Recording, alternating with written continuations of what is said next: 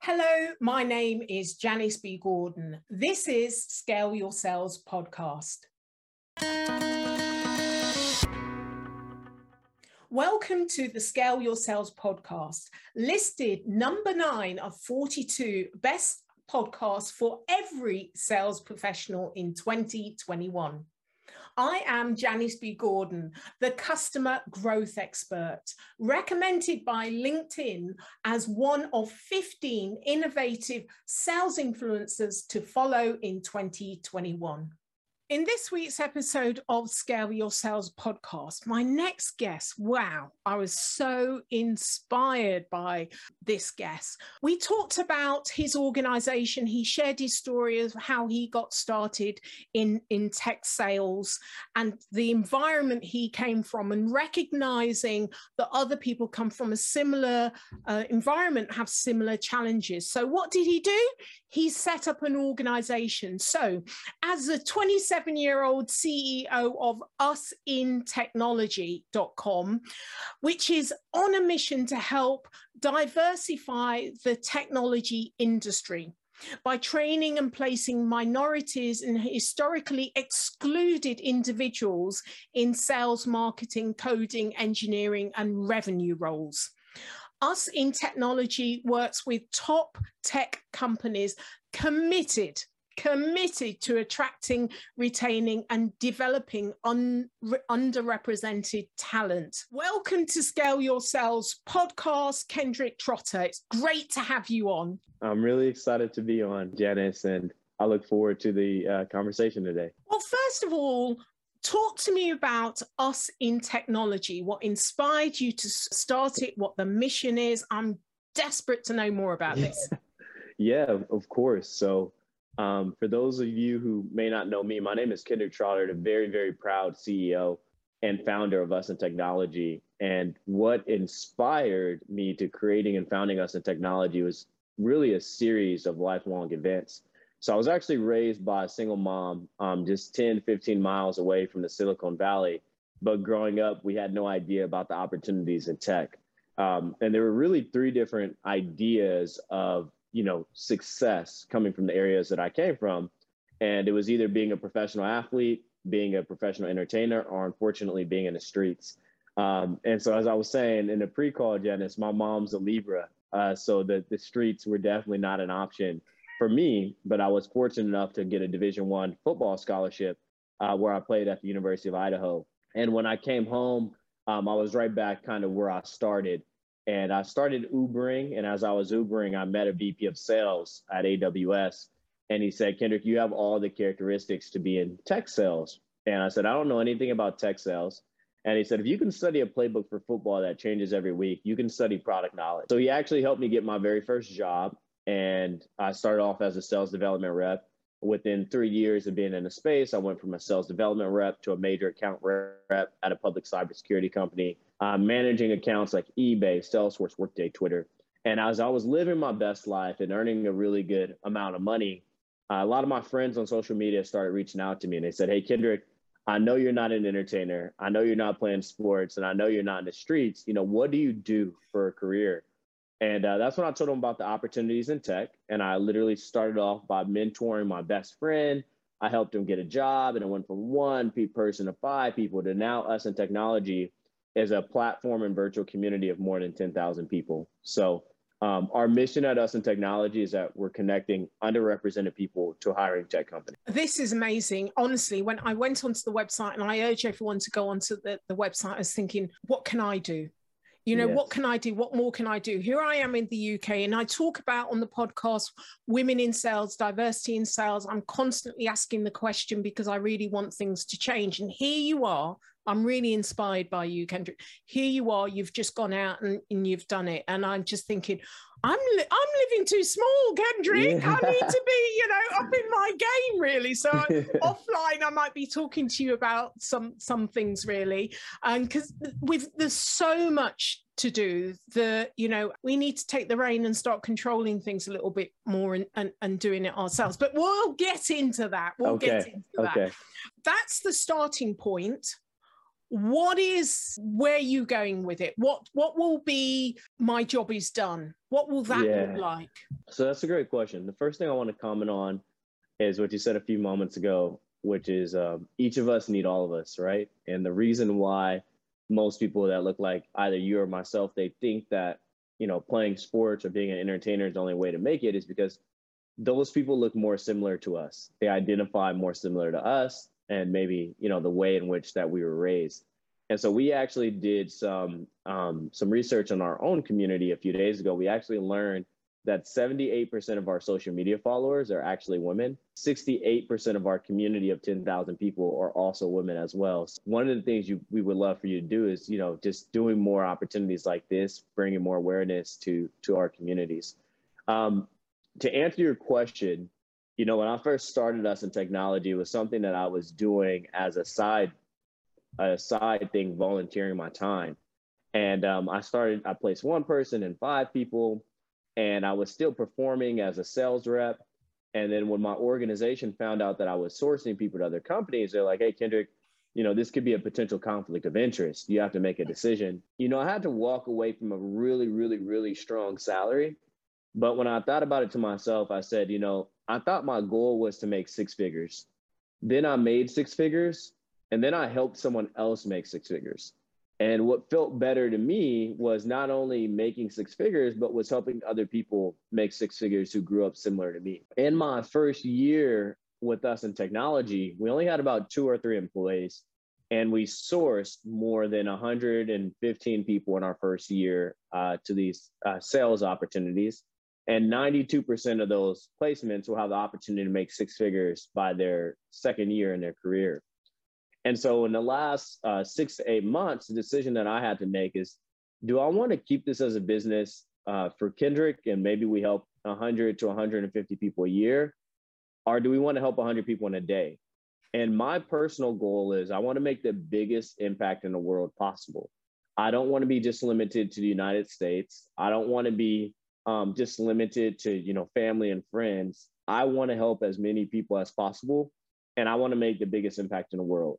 So right now, we're actually we created a mobile platform, a mobile app that launches um, later this month, actually, that will put us in a position to help people not just in the US, but outside the US, and um, to help us to be able to scale our partnerships and also be able to scale the placements in which we have in a day. When I think about how we take over the world, when my goal is 10, 15, 20 years from now, when anyone thinks about us in technology, whether it's a, a virtual event, an in-person event, um, if it's about you know seeking job opportunity or continuous education, whenever someone of color thinks about tech or someone from an underrepresented background, I want them to associate that with us in tech and the brand that we're building. You know, I'm just inspired. You know, I interview a lot of, of people, influencers and, and experts, and I'm I'm very, very inspired by you and kind of motivated to kind of do more than, than what I am am doing.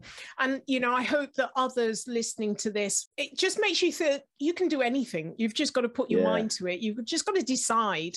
And I think it was interesting you came to a point where the company said to you, you know, you can't continue to run both. You've got to make a decision. And and that was quite yeah. a big decision for you to kind of step off the career and the earning to to develop this and a very brave um, decision. But let's briefly just go back to the kind of sales environment um, and talk uh, more about in sales, let's keep it yeah. relevant. In sales, what are the barriers? There you were, someone helped you into sales, but you know, there are systems and processes, there are yeah. organizations that say that, you know, we're encouraging diversity and all of these things, they're ticking the box, and those that are doing even more, you know. But why do we need your organization? What yeah. are these barriers that are not being removed? Yeah, so that, that's a phenomenal question, and I could talk about this for hours. So um, I'll talk about my process first when I first broke into the space and some of the barriers that I had to overcome. So my first three months as an SDR, I should have been fired, and I should have been fired because I'd asked my manager for help, who was a, a white woman, and she said, Kendrick, talk like you're talking to your friends. I'm like, oh, you do not know my friends, right? And I'm like, I just came from a football locker room, football locker room, corporate America. You don't want me to talk like I'm talking to my friends. And she said, Well, Kendrick, I want you to talk like you're talking to your dad at the dinner table. I'm like, yeah, I didn't grow up with my father at the dinner table. And so when I tried to impersonate or I, I tried to mimic the others in the office, what I've eventually learned was the others weren't me. So it sounded very unnatural and it was very uncomfortable, you know, walking into an environment and being the only person who looked like myself, the only person of color. And uh, it wasn't that people treated me different. It just was a sense of uncomfortability. They couldn't fire me because I kept coming in early. I kept leaving late. I was always like, you know, just asking people for help, which I really got that, learned that from being an athlete. And what I realized later in my career is what I suffered from was imposter syndrome. And so a lot of companies are looking to hire more underrepresented people, but they're not investing enough time in learning and understanding how to retain underrepresented people. So underrepresented people typically churn at a 35% higher rate than uh, someone who isn't underrepresented. So for us in our first year of a business and placing over 115 people, we only actually had seven people churn in that first year. And so what we learned is by having a community external of the organization that they work with to help them with continuous education resources, to help them with conversations similar to most ERGs, it makes for a much more better together experience than someone embarking on this um, alone. Uh, the other thing that I'll say as a hurdle that I personally have overcome and I continue to overcome is two things that I hold myself accountable to is always being the best that I can be. And the second thing is, you know, really priding myself on taking the higher road. I've had a situation where I was actually at RSA and I was doing a presentation to a senior cybersecurity engineer. And it was uh, my leadership team and the, the, the prospect. And I walked in in a nice red blazer and the prospect was actually from Boise, Idaho. He looked at me, he laughed. He said, "Who is this?" And my team said, "You know, this is our account executive."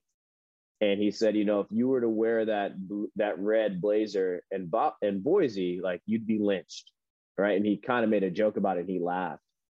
And my team, which was mostly white team members, they looked at me in awe, right? Their jaws dropped, and they just knew that I was gonna you know, lied into this guy.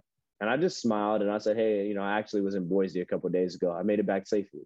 And I just continued with my agenda and objective. And my teammates, their jaws are probably still on the ground today.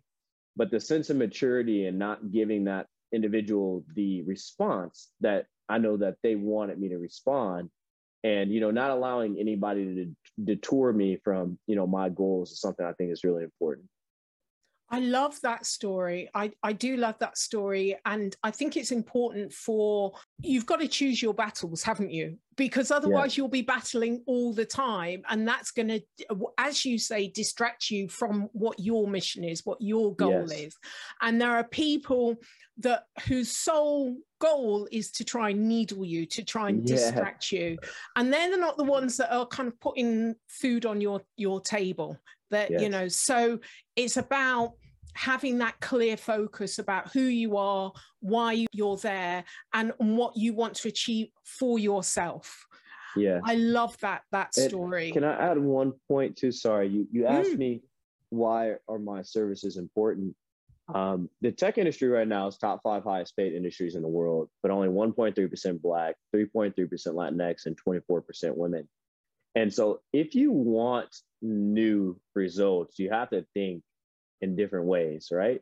Um, insanity is literally doing the same thing over and over and expecting different results. And what we've learned about our community is that 86% of our community, that is more than 10,000 members, they actually didn't create a LinkedIn profile until after they interacted with us in technology. So, what we've learned about our target audience is most traditional recruiting solutions are obviously leveraging LinkedIn. I think that's where 86% of hires come from, but our people aren't actually on LinkedIn. Um, so what we're able to do, we're able to connect the dots between these hiring tech companies and obviously a lot of entry level or career transitioners that are looking to break into this space. I think I may know, know the answer um, to this. Why is it that they don't have LinkedIn profiles? I think it's a lack of awareness. For me, I didn't know about a LinkedIn profile until I met the Uber rider And so a lot of our target audience, they consume information via different uh, social medias. And so you have to meet people where they are versus trying to get everyone to come to where you are. And that's something that we're we're learning to master and we're prioritizing as we grow and as we scale, which is, you know, prioritizing meeting people where they are, giving them resources to make this transition a better together story versus, you know, all by yourself. Yeah, yeah, that's interesting because I do get a lot of organizations, perhaps for the, about the last 25 years I've yeah. been talking about diversity, saying that we advertise and, and people don't don't come forward. But you're absolutely right. You've got to go where people are and meet yeah. them where they are. There's so many things that I want to kind of pick up on the great insights talked about.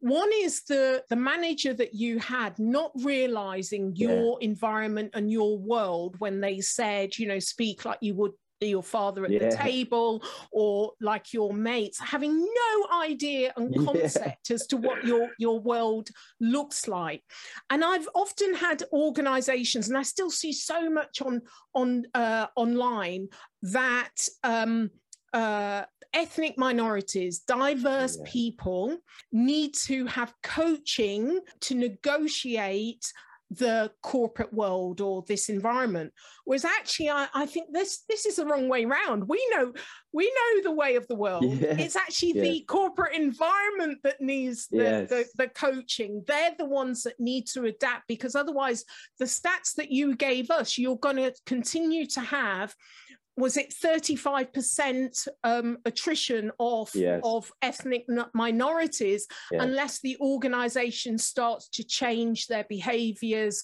their mentality their you know their, the mindset so i'd really like your opinion on this that how we can begin to change those corporations Ooh. you know the first step to change is acknowledging you need to change the second step is being open to changing, right? So here's the thing there's a lot of research that validates teams that are more diverse produce 30% more than teams that lack diversity.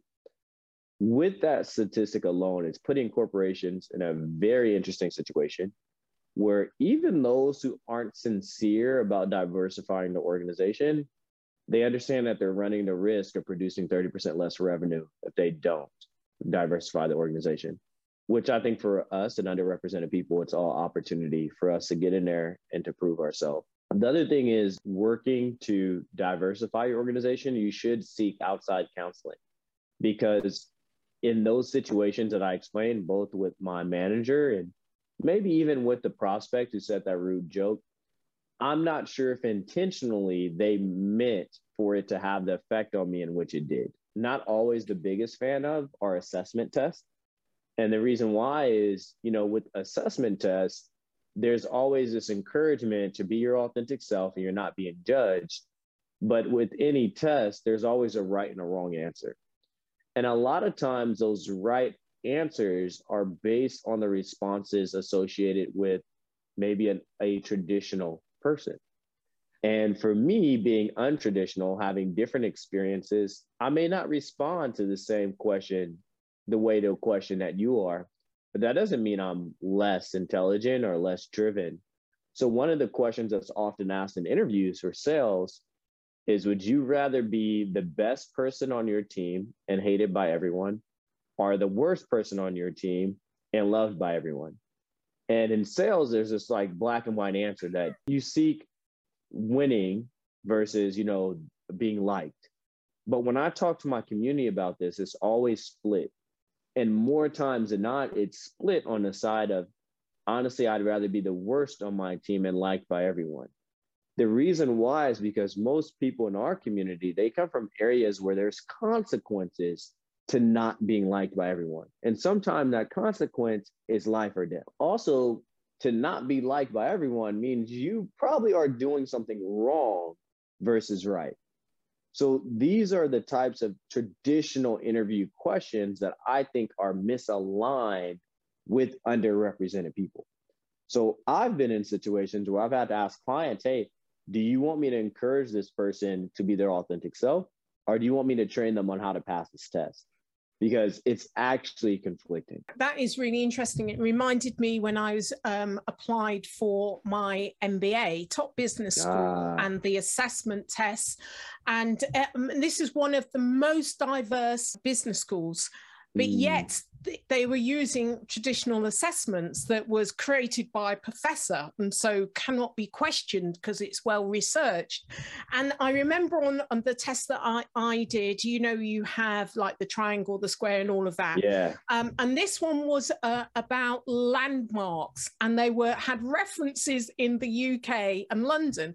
Now if you're applying in china or you're applying yeah. in in africa or you're applying in you know wherever you're not going to be able to recognize those things. So I questioned and then I got really angry when I got the response, yeah. well, it's been research and whatever. Like, who are you?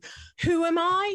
You know, I know there's so much bias in the, in these uh, questions and the assessments, as you say. Yeah. And the bias is from even data has so much bias. Whoever created yeah. that creates the bias w- within to tell it. a certain story. Exactly. It's there to tell a certain story. And I think we've got to continue to raise this as an issue the amount of bias in well researched data and, and, and, documentation, and to kind of uh, filter a lot of that out. But so I find your recognition of this re- really interesting and in, in, insightful. In terms of organizations, then, uh, what do you do to help?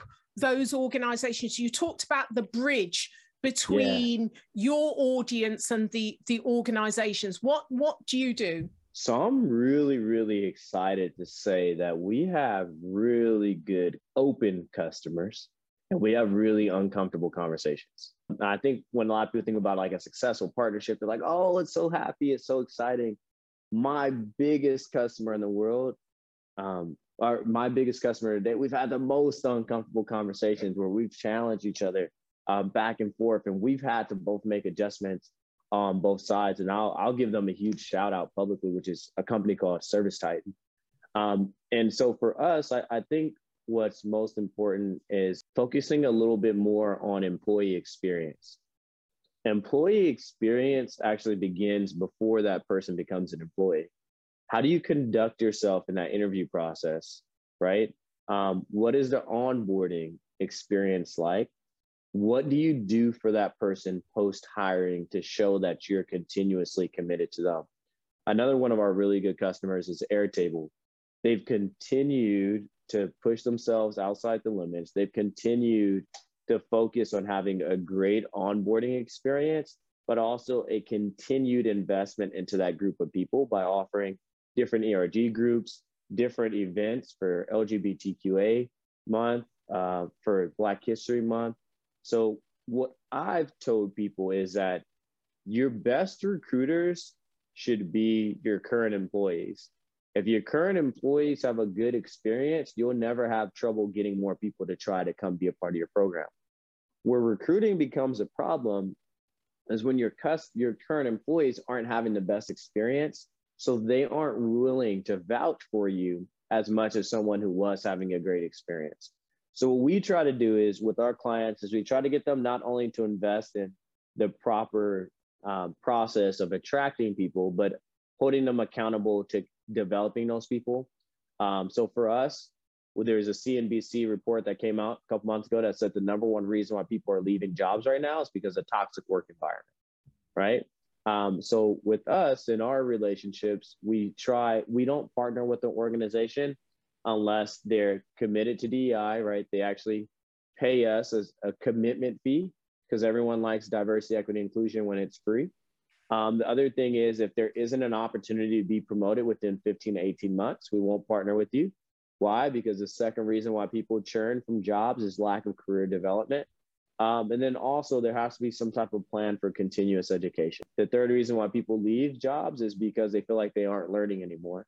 So um, our clients to date are all committed to those things and have all had a really good um, success so far in attracting and retaining talent. Well, it's interesting. You're holding these companies to account by setting those benchmarks, but it's good for everybody isn't it? Yes. Just best practice is good for everybody. So that's yes. that's That's fantastic.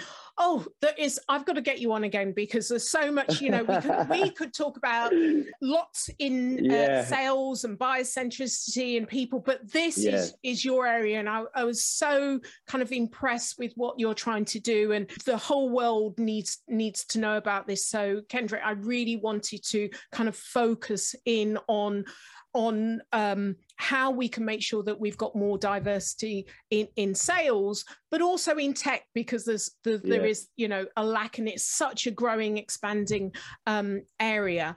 Um, so let me ask you, Uh-oh. who is your hero or shero? Whew.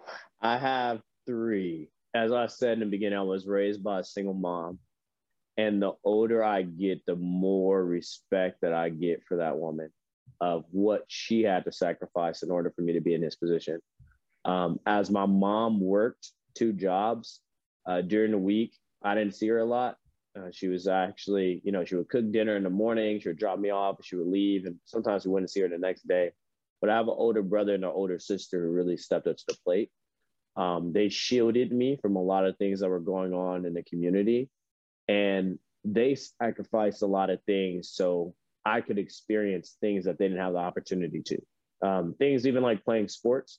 My mom was like, "Hey, it's either your older brother's gonna play sports or your little brother's gonna play sports," and my older brother was like, "Well, I'm gonna choose him, right? Because we couldn't be separated." Um, my sister at the time growing up, she was in high school, and there's a lot of different things she could have been doing, and she always sacrificed that to make sure that um, my brother and I were okay. And so for me, uh, my grandma was talking about us in tech the other day. She's like, "Do you feel pressure? Do you feel pressure? All these people depending on you." I don't really feel pressure. I, I feel opportunity and I feel privilege. But the pressure that I do feel is that I just want every sacrifice that those three people made for me, or anyone has ever made for me to be in this position, to understand that it was worth it. So um, those are my sheroes, my mom and my sister, and then my heroes, definitely my older brother. Well, Kendrick, it's worth it because I really am going to follow you and see what you know how you develop um, this and and go forward. So I'm so glad that I connected with you, and you, I'm sure we'll have many more conversations. So, how can listeners as I know they will want yeah. to leverage your experience and advice. How can listeners get hold of you? Yeah, this that's that's a great question. So there's there's a few things that we're always looking for one we're looking for always looking for more uh, customers. Uh, so if someone is looking to hire um, you know a saas organization is looking to make hires us in technology would love to assist with that. Um, the best way to potentially partner with us is by reaching out via our website usintechnology.com we're also always looking for mentors right? We have a slogan at us in tech which is each of us need all of us. If anyone's looking or open to being a volunteer or mentor at us in technology um, please also reach out via our website. Uh, follow us on LinkedIn. We're starting to get our LinkedIn um, followers going pretty strong um, at Us in Technology. And then we're also on Twitter and Instagram as well. So our Instagram is fire. Um, that's where we post most of our uh, Menti testimonials. Um, but we definitely need to get our Twitter clout up a little bit. So our Twitter is um, at Us in Tech as well. Excellent, lovely. So, thank you so much for being a guest on Scale Your Sales podcast. I've really enjoyed learning from you, um, Kendrick, and I will continue to. I know I will. So, thank you, Kendrick Trotter. Let's do it. Thank you. Thank you for listening to this week's episode of Scale Your Sales podcast. If you like this discussion, feel free to listen to other episodes or watch the caption show on YouTube and subscribe to future episodes. I would really appreciate it if you would leave a positive review on iTunes. Thank you.